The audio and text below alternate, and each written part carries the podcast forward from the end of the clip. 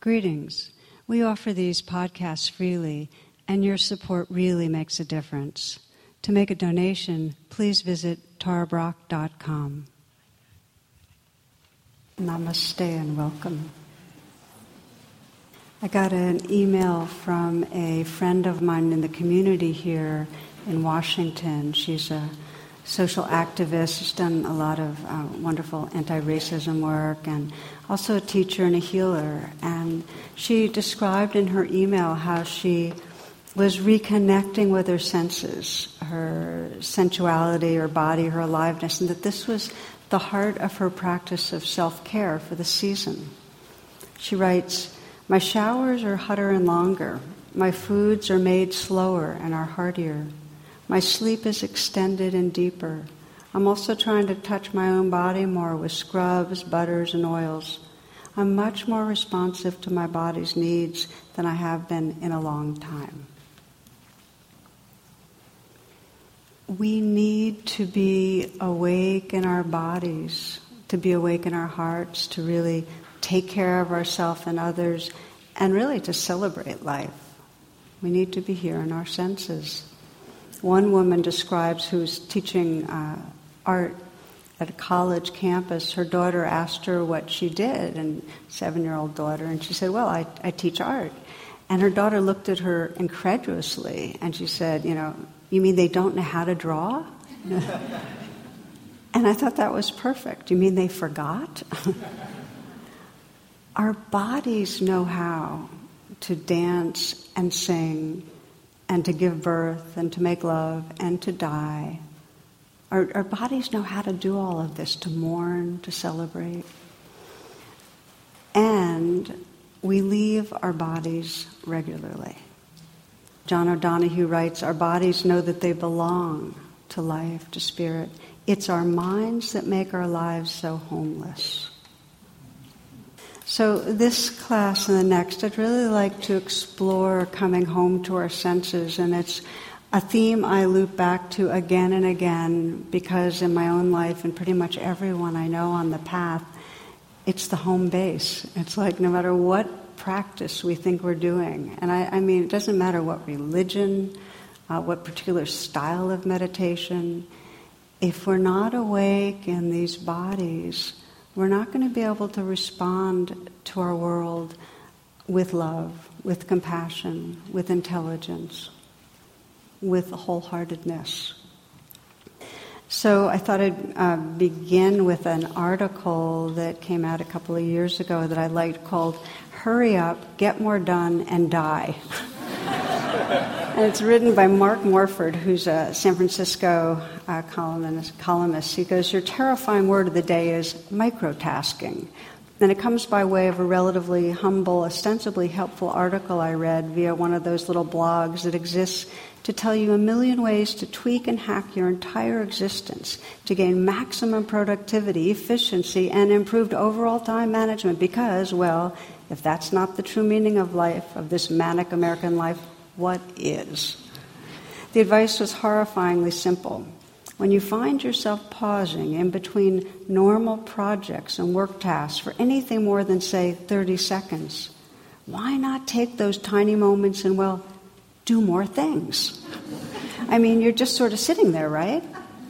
What sort of things? Fast things, little things, otherwise inconsequential things you don't care about otherwise, like clearing your junk mail, refilling the stapler, changing your voicemail message, retweeting somebody's Twitter blip. We are, by and large, utterly terrified of silence, stillness, spaciousness, the doing of nothing, so as to feel the totality of everything. Meditation, for most, is disquieting and strange. Deep quiet feels weird and dangerous, a void aching to be filled. The internet has us convinced that the world is a roaring fire hose of urgent information, and if you can't swallow it all, well, something must be wrong with you. In any 48 hour period in 2010, says a stunning bit of information by The Atlantic, more data was created than has been created by all humanity in the last 30,000 years. 48 hours, 30,000 years. By the year 2020, that same amount of data will be created in a single hour. Go ahead, swallow hard. It is no longer possible to sit quietly on the park bench without checking your Facebook feed, chatting with Siri, and waving to the CCTV cameras. It's no longer possible to be astonished at the wonder of your footfalls along the forest path and not to feel the urge to check email, find the nearest Starbucks, hipstamatic the hell out of that beautiful fallen tree. You cannot just sit in your car along a quiet country road without the GPS beeping that you took a wrong turn as one star politely blows up your car. How easily we forget. Time expands, time contracts. Work will swell or diminish to fill a given space. You can do 10 things in an hour or one thing in 10. You can go to Spirit Rock Meditation Center for two solid weeks and do absolutely nothing but wander the grounds in silence for 12 hours a day, and time will look at you like you're utterly insane as your breath and body thank you for all eternity. You can conversely microtask until your heart implodes and time will merely laugh and snort and find someone else to destroy. Pretty heavy, right? What it's really saying.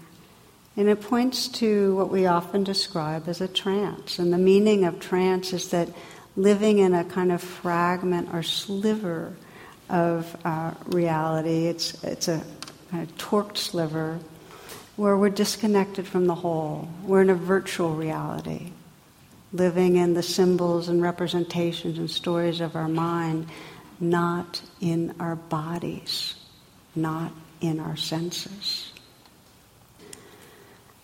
I love the way John O'Donohue put it. He says, What have we done with our wildness? That, you know, we're, we're so busy, he says, managing our life that we cover over this great mystery we're involved with. Well, what happens when we begin to come back home to our senses is we actually are opening to that mystery. I mean, you might check right now and sense are you aware of the sensations in your hands?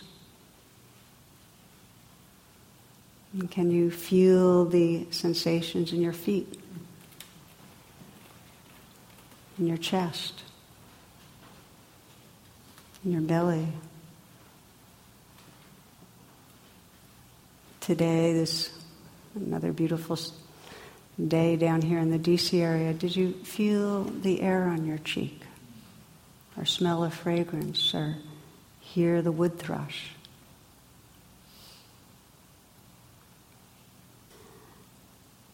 Did you listen to another person and kind of sense into what might be going on for them?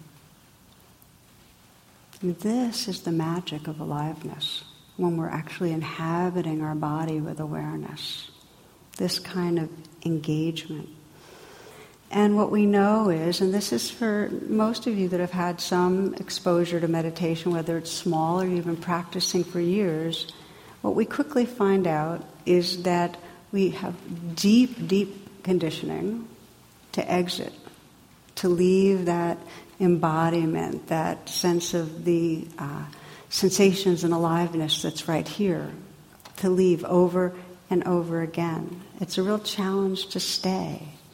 It's rare that we surrender into the changing flow, that we let the life live through us.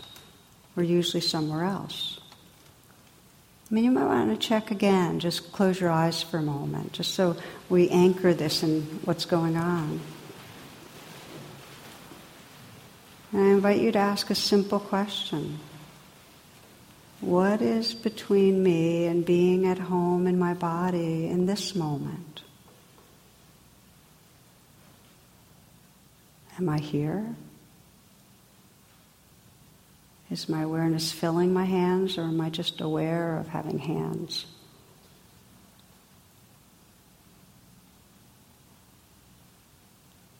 Entering the body and the senses is entering the wilderness. It's a realm that's changing, raw, intense, sometimes pleasurable, sometimes painful, it's out of control. Can you feel the vibrations of aliveness in you? Can you feel your heart?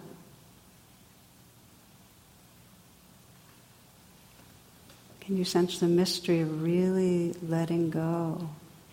The mystery that appears when you let go into this flow of aliveness.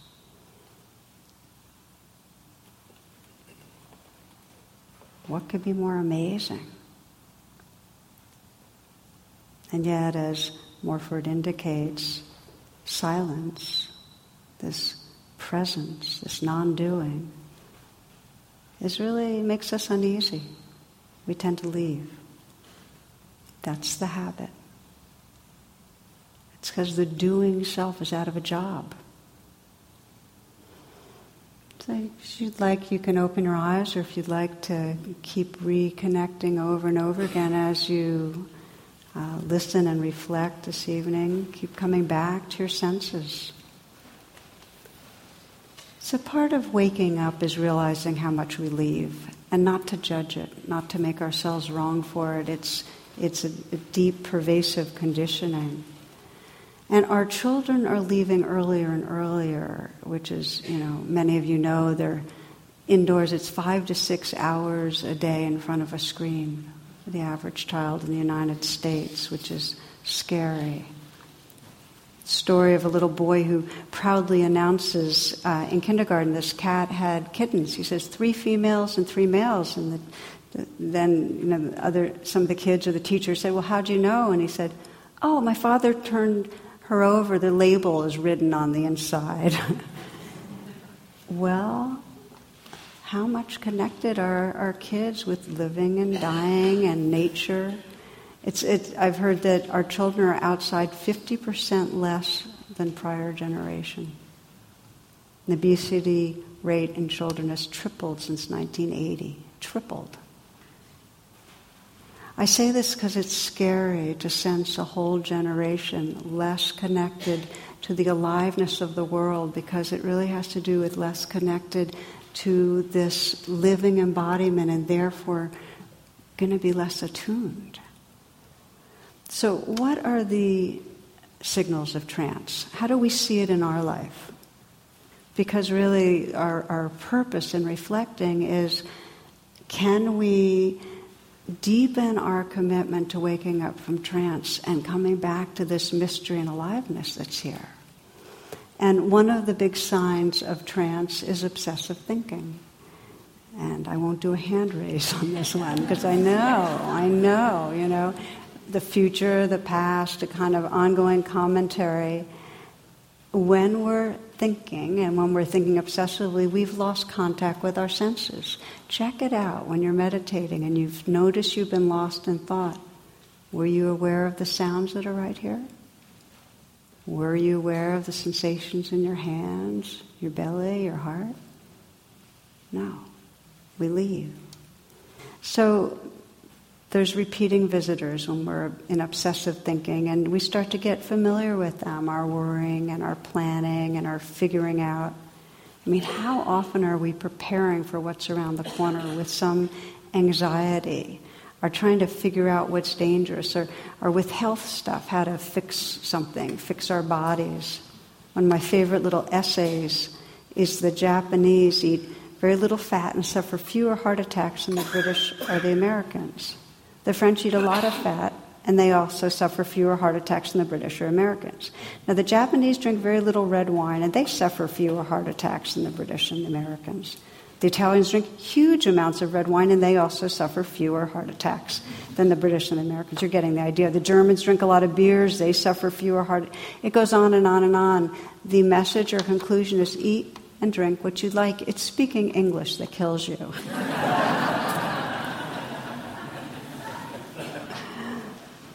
So, obsessive thinking, we're gone, we leave our senses, we leave our aliveness. Judgment. Judgment's another big one. How many moments, in some way, is our mind computing that you're wrong, you're bad, you're falling short, you should be different, or I'm wrong, I'm bad, I should be different, or something's wrong, should be different? Many, many moments. And in those moments, we're not attending to the life that's right here now. As I always say, should is a major flag if you're trying to wake up out of trance. Third way I'll mention distracting and numbing ourselves. We have behaviors that we use to get away from the rawness that's right here. And whether it's using, misusing and abusing food or drink or drugs, or being online the way we are addicted to being online, we're leaving ourselves. And then the fourth way I want to mention is just the sheer degree of speed. Just notice, even as you're moving around your house, how much there's kind of a push to do things faster. There's a sense of, in some way, we don't have enough time. How many of you have noticed that, that don't have enough time syndrome? Can I see by? Okay, most of us are together on that one. Need to get more done. You know, at retreats, at meditation retreats, we, we explore mindful walking and invite people to slow it down some. And I've noticed that when I walk half as fast, I notice twice as much. It's a trance, the pace that we put ourselves at. One woman uh, got a diagnosis of, I think it was stage four breast cancer, and, and was told she had a year to live. And she had a two year old son. And her mantra became, I have no time to rush. And I think that if we all took that one on, because, you know, who knows? Even if we have not one year, but even if we have 20 years, if we're rushing through them, it's the same effect. We get to the finish line, and what happens? We've skimmed over the surface of life. No time to rush. Okay, so our basic ways of trying to control experience, trying to manage our lives, as John O'Donohue says, you know, and we cover over the mystery by we leave, we obsess, you know, we judge, we distract, we rush. And in those moments of doing that, we've disconnected from that wholeness that really is where our freedom is.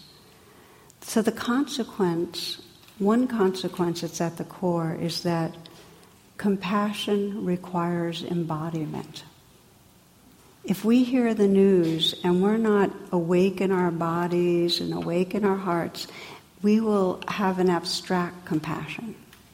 We'll, we'll hear about uh, the famine that's still in Sudan and go, oh, how, how terrible. But if we're in our bodies and we actually can sense into real people struggling for their lives, our heart gets tender. We start caring. We have to be in our bodies to care. We have to be in our bodies so that when someone else is having trouble, we can actually resonate with it. I mean, there's literally a neural nexus of, that includes mirror neurons and other parts of this kind of social networking in our brain that's able to attune that doesn't get activated unless we're fully here. And you know it. You know, I can speak for myself. When I'm busy, when I'm on my way somewhere else, my heart is not responding tenderly to what's right in front of me.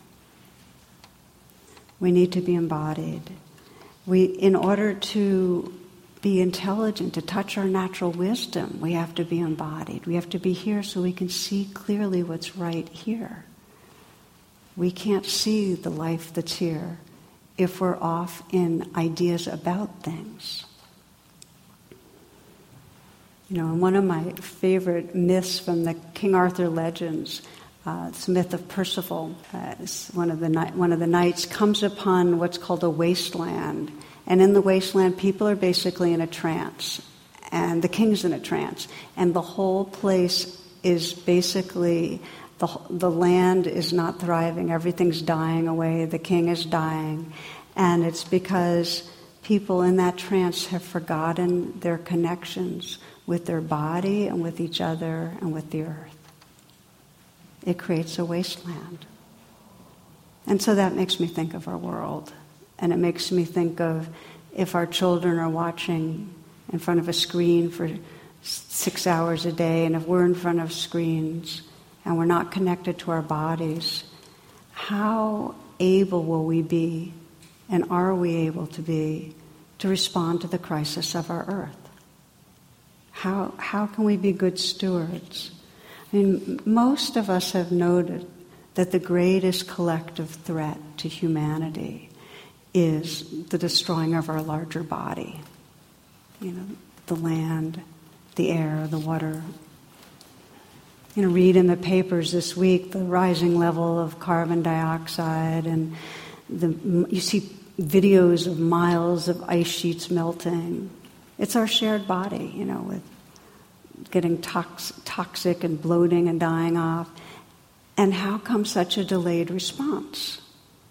And we get it that, you know, we look at the current regression, really, the, the rollbacks, you know, of uh, regulations and defunding agencies that monitor what's happening. And we say, you know, how come? How could we be in such denial? And it's possible because we live disconnected from our natural belonging.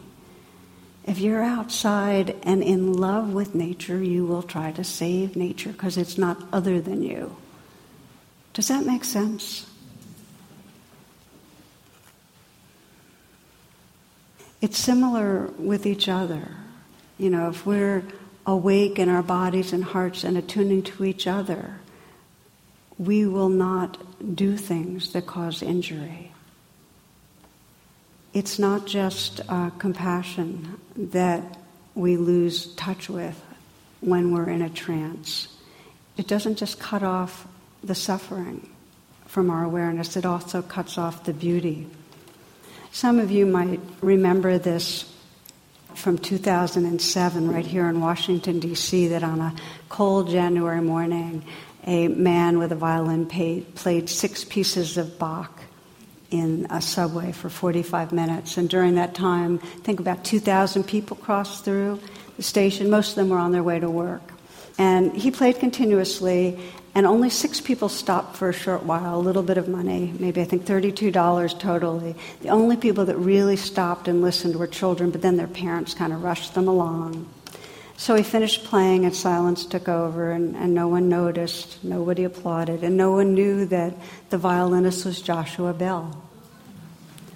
And that, you know, he's one of the greatest musicians in the world. He was playing one of the most intricate pieces ever written on a violin worth $3.5 million, two days before he had been at a sold out theater in Boston, seats averaging $100 a seat. So, this is a true story, and I think it's one of the best social um, science experiments that I've heard in history.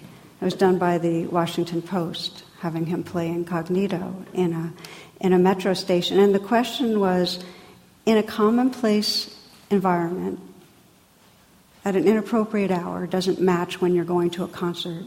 Can we perceive beauty? Can we stop to appreciate it? And if we don't have the moment to stop and listen to one of the best musicians in the world, what else are we missing in our lives? So, this is why we're reflecting on, on coming back home to our senses. Because if we're not here in our senses, if we're off in a trance, we miss our appointment with life. And that wasn't my line, I can't remember who said it. But we miss out.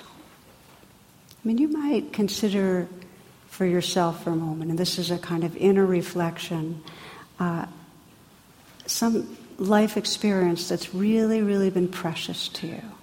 Might be one that happens now and then but something that you really cherish. Maybe an intimate moment with others, or maybe it's a moment of awe when you're beholding beauty, or maybe it's something creative, or maybe it's when you're engaged in healing with another person, some way of serving.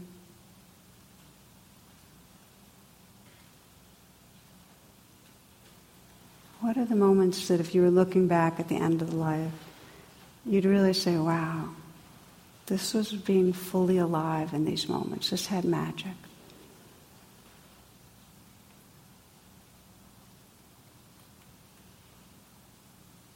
And notice in those moments Are you connected to your senses?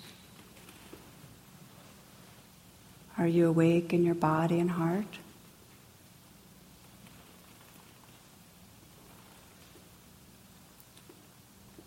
Again, if you'd like to keep your eyes closed, it's fine. I remember for myself one of the first conscious moments that I said, wow, this is what sacredness is. And I was uh, a junior in college and I had just done a yoga and meditation class. And, uh, you know, it was, you know, we'd done a lot in the body and I was feeling awake in my body and it was spring and I was walking back to my apartment. There were fruit trees were blossoming. I could smell the scent of the trees and feel this gentle breeze on my skin. And I just stopped for a moment.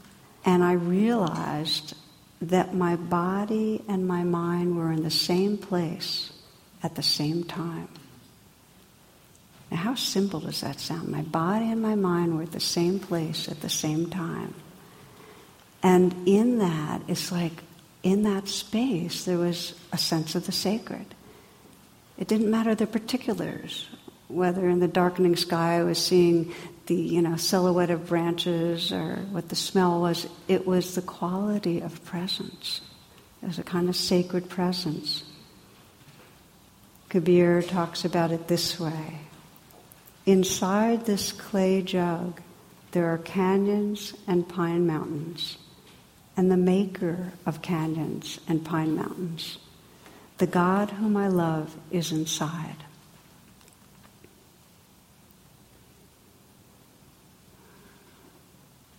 So, our pathway to the sacred is through the aliveness that's right here. Carl Jung describes the suffering of being cut off from this aliveness and from the sacred in more psychological terms. And the way he puts it is this he says, one of the greatest influences on their offspring and on themselves are the unlived life of the parents.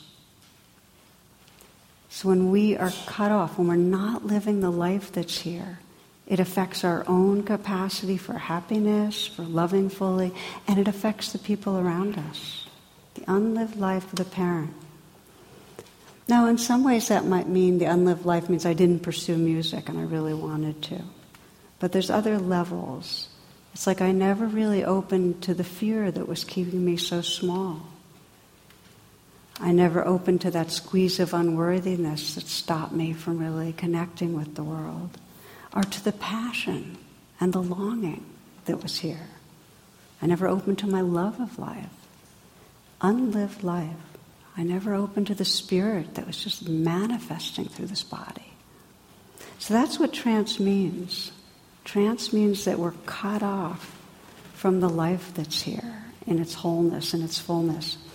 And you can check your own life and census. I've talked to so many people who have a kind of sense of disappointment in how their life's going, that it feels thinner than they had imagined or wanted. And that might not be the exact language, but it has that sense. A kind of disappointment, like missing something, like there has been some skimming the surface, some intuition of living on automatic, having a lot of swaths of the lot swaths of life actually on automatic, on our way somewhere else. So there's this important inquiry because there's a way in which we're trying to get away from the moment and a way in which we know the moment is our portal to being fully alive. And we're trying to get away because there's something that we're uneasy about. A question I love is what are you unwilling to feel right now? Because there's an edginess. It's like when we're coming back into our body, some of the layers we have to live through are uneasy. That's okay if we're willing because we find in that willingness a quality of aliveness and presence and tenderness that's really home. But we have to be willing to be with the uneasiness. Does that make sense to you? Okay. So there's a convergence in Buddhist psychology and Western psychology that really points to this, that says really our suffering comes from anything that's outside of our awareness. And when we're disconnected from our senses, the world of our senses, we're disconnected from really the ground of our aliveness. So I want to circle around and say that one of the main ways we go off in trance is we have this kind of anxious thinking that's always trying to figure out what's going on and figure out how we can be more comfortable or get something more done or in some way protect ourselves. And that, Carlos Castaneda put it this way, he said, you talk to yourself too much, you know. That constant, in, incessant inner dialogue, trying to figure things out, keeps us from our senses. And that doesn't mean that we shouldn't take time to plan and figure and analyze and contemplate. It just means not to overdo it so much. This is Chogyam Trungpa. He's a Tibetan teacher. He says, as long as we are trying to figure out how we can escape from our present situation, we can't notice much about it. Only when we feel that this is it, this is how it is right now, without any clutching towards something different, will our intelligence really come alive. Now, this is an important understanding that our trance is always trying to make things different, try to have something be better, try to avoid what can go wrong. And what he's saying is, it's only when we say, this is how it is right now, that we can come into an authentic presence with the moment and discover the wisdom that comes when we're contacting what's here. Otherwise, we're cut off from our intuition and our intelligence. You know, I saw this really um, clearly with a young woman I was working with some years ago. We are exploring how she might navigate this new relationship she was in. And she told me she'd made so many mistakes in the past that she didn't feel like she could trust her intuition. So we started to investigate kind of the patterning. And what we found out was in much of the time in the past, she'd get involved with somebody and she was spending most of her moments trying to figure out what was really going on, running stories about how she should act or what interpreting how the person she was with what was behind what they were doing. I'm trying to sense how really the best response for things were, judging. She was living in that trance. So what we started practicing was recognizing the storyline about analyzing the relationship and coming back into her body, actually checking with her body as to how things were. And what she'd find a lot in her body habitually was insecurity and, and anxiety. Because if you pause in the middle of a trance and you say, What's going on in here? very often you'll find the anxiety that was driving the trance. That's okay. Hang in there.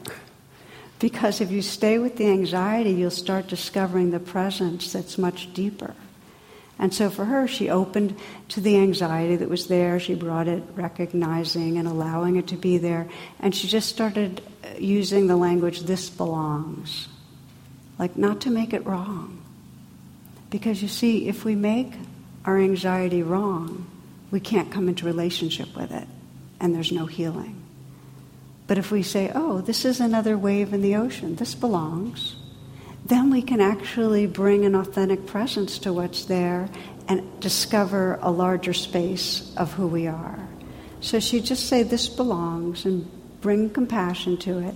She also started seeing there was excitement there and that she sensed some possibility and sense feeling enlivened. And then she was able to start bringing her partner into awareness because she's much more embodied and sensing uh, his insecurities too.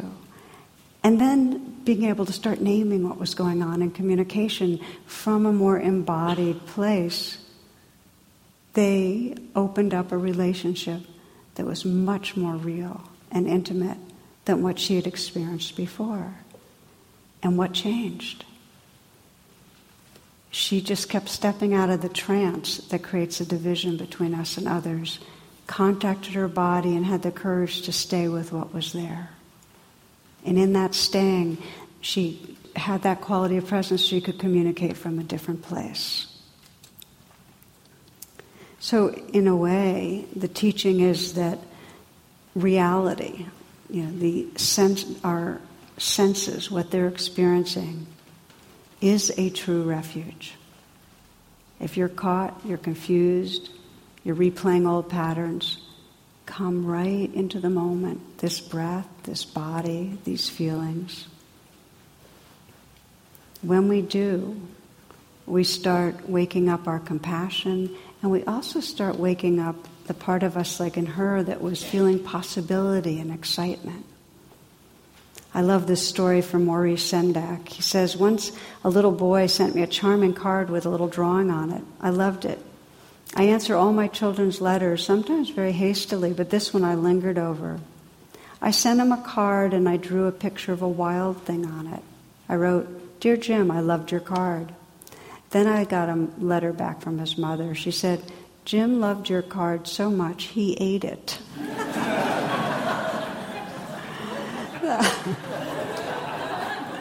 that to me was one of the highest compliments I'd ever received. He didn't care it was an original Maurice Sendak drawing or anything. He saw it, he loved it, he ate it.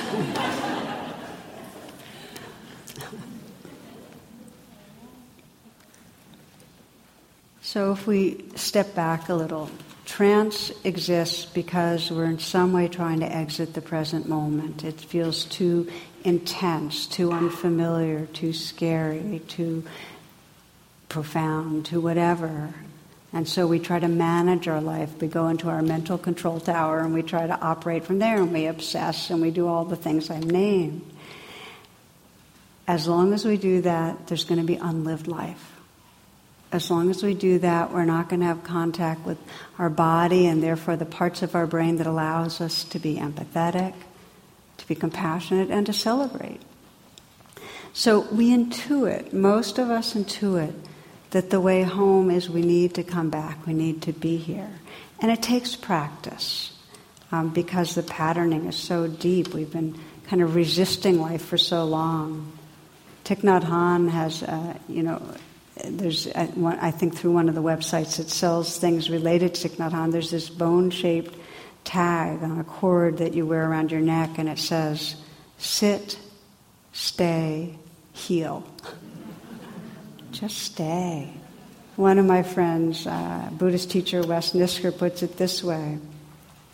After years of meditation practice, one of the most significant changes in my life has been my relationship to my mind. We're still living together, of course, and we remain friends, but my mind and I are no longer codependent. I'm slowly but surely gaining my freedom.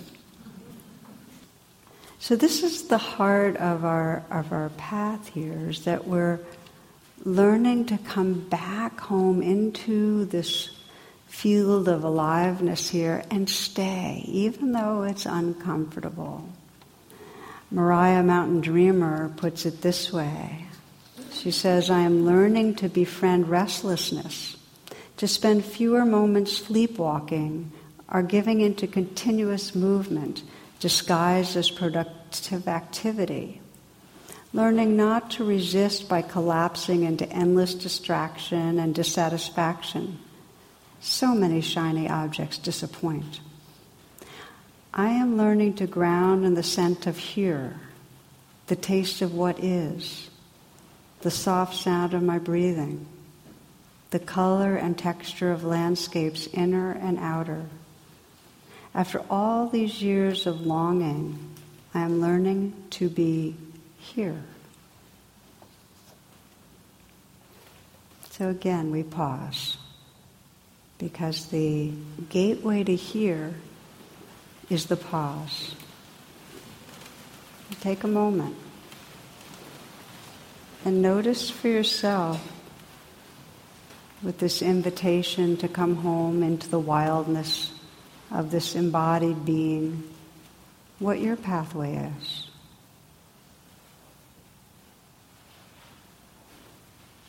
What helps you to really connect with the aliveness that's here? Does it help you to feel your hands and soften in your hands and just sense the tingling that's there? Does it help you to soften the whole atmosphere of presence with a smile, a slight smile? Does it help you to take a few full breaths?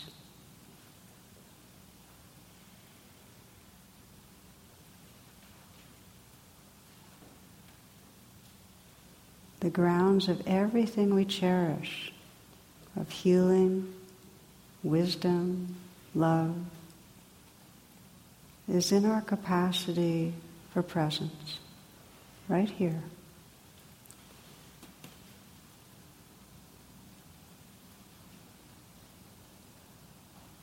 Again, you might stay with your body, stay with your heart. If you'd like to open your eyes, you can or not.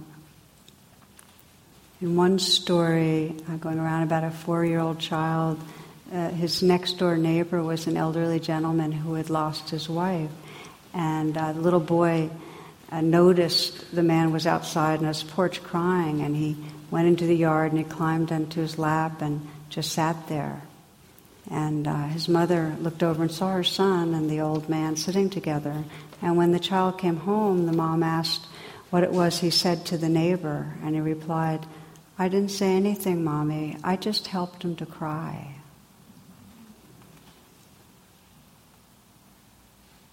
It's so rare that we don't have an agenda of fixing or what we think we should be or how another should be, but instead are just inhabiting our being and offering that kind of presence. It's like in that inhabiting presence, real spirit shines through. So I began by describing uh, this social activist friend of mine who's learning self care and by coming back to our senses. And I've seen so many through the decades in whatever domain, whether it's, you know, immersed in family or immersed in activism or academia or healing or whatever it is, find that it, it's by coming back again and again, courageously, persistently, regularly, learning to be in the life that's right here, that actually deepened their capacity to serve and live in whatever field they were in. It's like this wildness, the wilderness, is our nature. We need to keep coming home to it. Now, the challenge, as I've been alluding to, is that uh, the trance, the leaving, comes out of fear. And in our next class, I'm going to be exploring more well, how do you come back when it's scary to come back? Because for some of us, especially if there have been a lot of wounding, early childhood wounding, especially if we've had a lot of wounding through the culture, the society we're in, it feels dangerous to be here. So I want to name that and acknowledge that and know that it takes a very gentle, gradual entry. Often it takes support that it's not a judgment. If, you, if you've been listening and thinking, well, I, been, I live from here up, it's very hard for me to even feel my body, it's not your fault. I mean, that is, that is our instinctive response when something feels too much. So the first response is to totally accept, embrace, and forgive that. It doesn't mean it's the end of the story for us. It just means we begin by recognizing, okay, I go off in a trance because I had an, some experiences that made it way too hard to live here. And we have the capacity to uh, heal and retrain our attention in a way that we can gradually re embody this life. We can gradually re inhabit our moments. That's what's possible. So I'd like to, um, in that spirit, a kind of gentle return into the wilderness as a closing meditation. Just invite you to take a moment to find a way of sitting that's comfortable.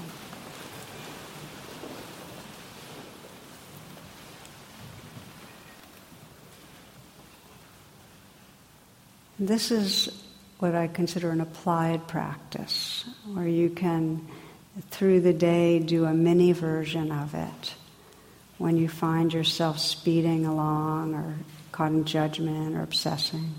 And you might even, right now, as you're reflecting, scan your life and sense a situation where you know you get into a much more small minded place, where you get hooked in some way, whether it's uh, racing to towards a deadline and knowing that your um, very speediness makes you inaccessible to others, are getting caught in judgment, are anxious circling of worry in the mind. You might think of a situation where it re- arises repeatedly where this is the case.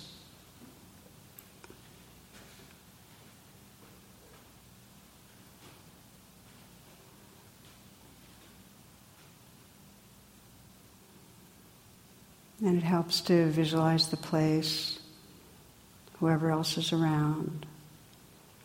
And know that in the moment you may only be able to touch in for just a brief window into awakeness and into your senses. But even that helps you reconnect with your heart. So, right now, sensing that situation and letting there be a flag to you. Just identifying a flag that says, oh, okay, I'm caught. There's a trance going on. I'm not really living in my wholeness of being. Just imagine pausing. Imagine pausing.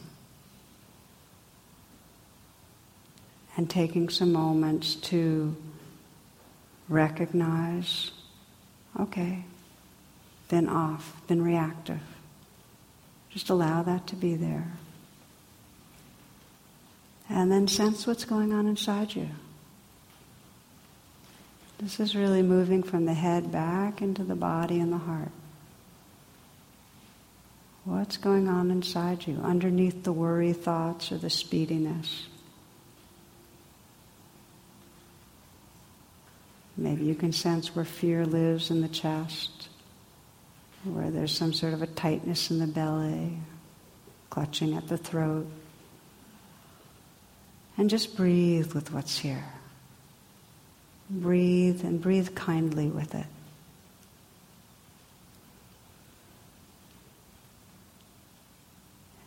And there's a way of keeping yourself company if it helps you to put your hand on your heart Feel yourself right here. You might even sense a slight smile as a way to send a message of relax, be at ease. Let whatever's going on inside you know it belongs. It's just part of the weather of the moment. So you're not trying to make it go away. You're just offering your presence, awake in your senses in your body with your heart.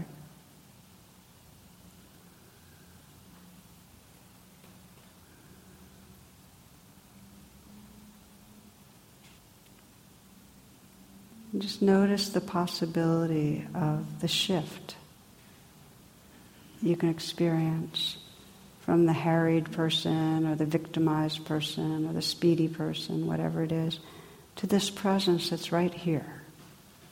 Sense the presence that's right here. And you might drop all ideas of the situation or anything else. Let that all recede into the background. So that you're here, right here in this moment.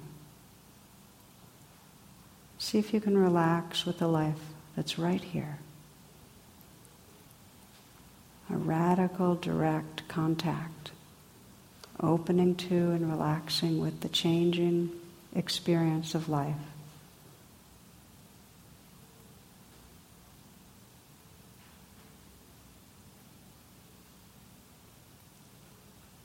Feeling the energy where it's strong in your body. Feeling your heart. Sensing the sounds and the space around you.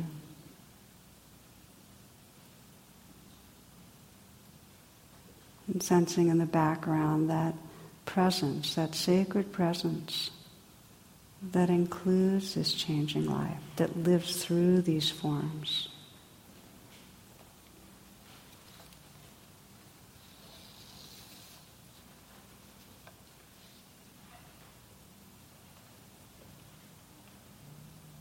It's relaxing back and listening as we close uh, this with a, a poem from Mary Oliver.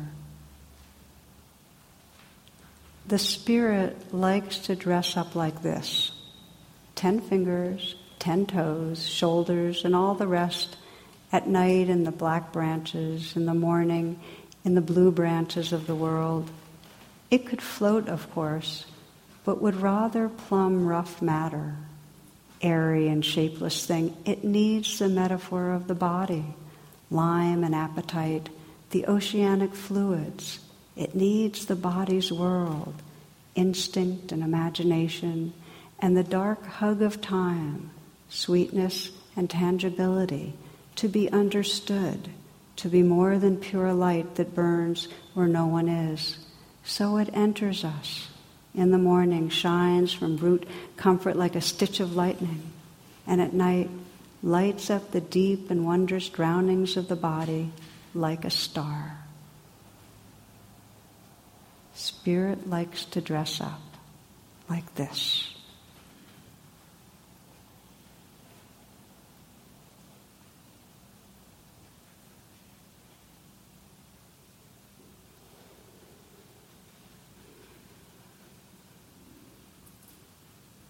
Namaste, and thank you for your attention. For more talks and meditations, and to learn about my schedule or join my email list, please visit tarabrach.com.